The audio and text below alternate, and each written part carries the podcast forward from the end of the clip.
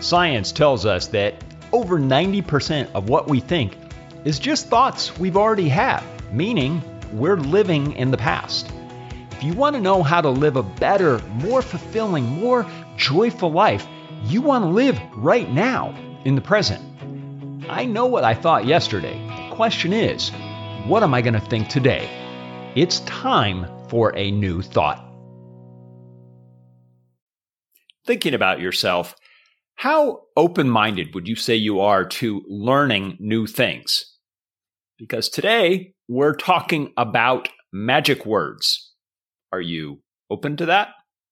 Welcome to Everyday, a new thought. I'm Thor Challgren. Today I'm going to share my thoughts on the Phil M. Jones book, Exactly What to Say The Magic Words for Impact and Influence.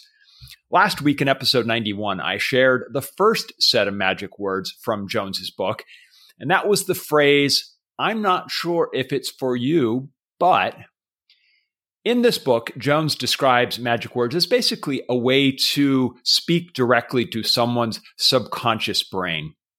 If you haven't heard that episode yet, I'm going to put the link in the description, or if you're watching it on YouTube, the link will be right above me. Today, though, I'm talking about another set of words that Jones shares, and here they are. How open minded are you? That's it.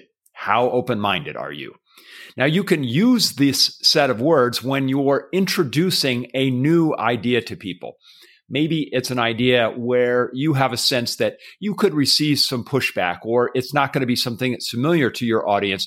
So you want them to hear you out. You want them to suspend disbelief long enough to hear what you're saying. Basically, what you're doing when you use this phrase is you're asking them for just a moment to listen with an open mind. You're ensuring that basically they're going to listen to whatever comes next. The reason that Jones describes this as being so effective is that everyone basically wants to think of themselves as being open-minded, right? I mean, nobody thinks of themselves as, no, I'm, I'm a closed off person and I'm not interested in new things. This is one of those things that we all like to think, of course, I'm an open-minded person. So their answer to that question is likely to be yes. If they said no, they're basically saying I'm closed minded and nobody wants to think of themselves that way. So here are some examples of how you might use this phrase and why it is particularly effective. For instance, you could say, Would you be open minded to see what we could work on together? In that phrase, you're not really asking for a, a firm commitment. You're just saying, Would you be open to exploring this further? Another way to say it is Would you be open minded to finding a solution that works for both of us? Again, you sound like a reasonable person. You're thinking of them. Is, is there a way for this to work out for both of us? Would you be open minded about finding a way to save time and money here? Of course. Who doesn't want to save time and money? You can begin to see what you're doing is you're pairing the would you be open minded phrase with something that most reasonable people would at least say, yes, I want to know more about that. Here's a couple more. Would you be open minded to accomplish this task in half the time? Would you be open minded to giving this a chance? A chance? Okay, why not? You can see what you're doing is you're using that phrase and then you're framing the benefit to that audience.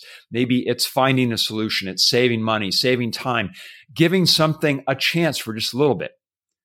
My takeaway for this is to look for places in your life where you can put this phrase to use, where you ask people, would you be open minded? Next week, I'm going to look at more sets of magic words from the book, Exactly What to Say. And I'll put the book description in the link below. This is the 98th episode. I'm counting down to 100 consecutive episodes of the show. I started this back on January 1st, and 98 episodes later, I'm still going. If you like the show, please hit like if you're watching on YouTube and subscribe. If you're listening to the podcast version, please subscribe or follow the show on your favorite podcast app. Until tomorrow, thanks for listening. Thank you so much for listening to Every Day a New Thought. If you like today's show, please consider subscribing to the podcast. And if you found value in it, I'd be grateful for your five star review. Until tomorrow, bring a new thought to your life today.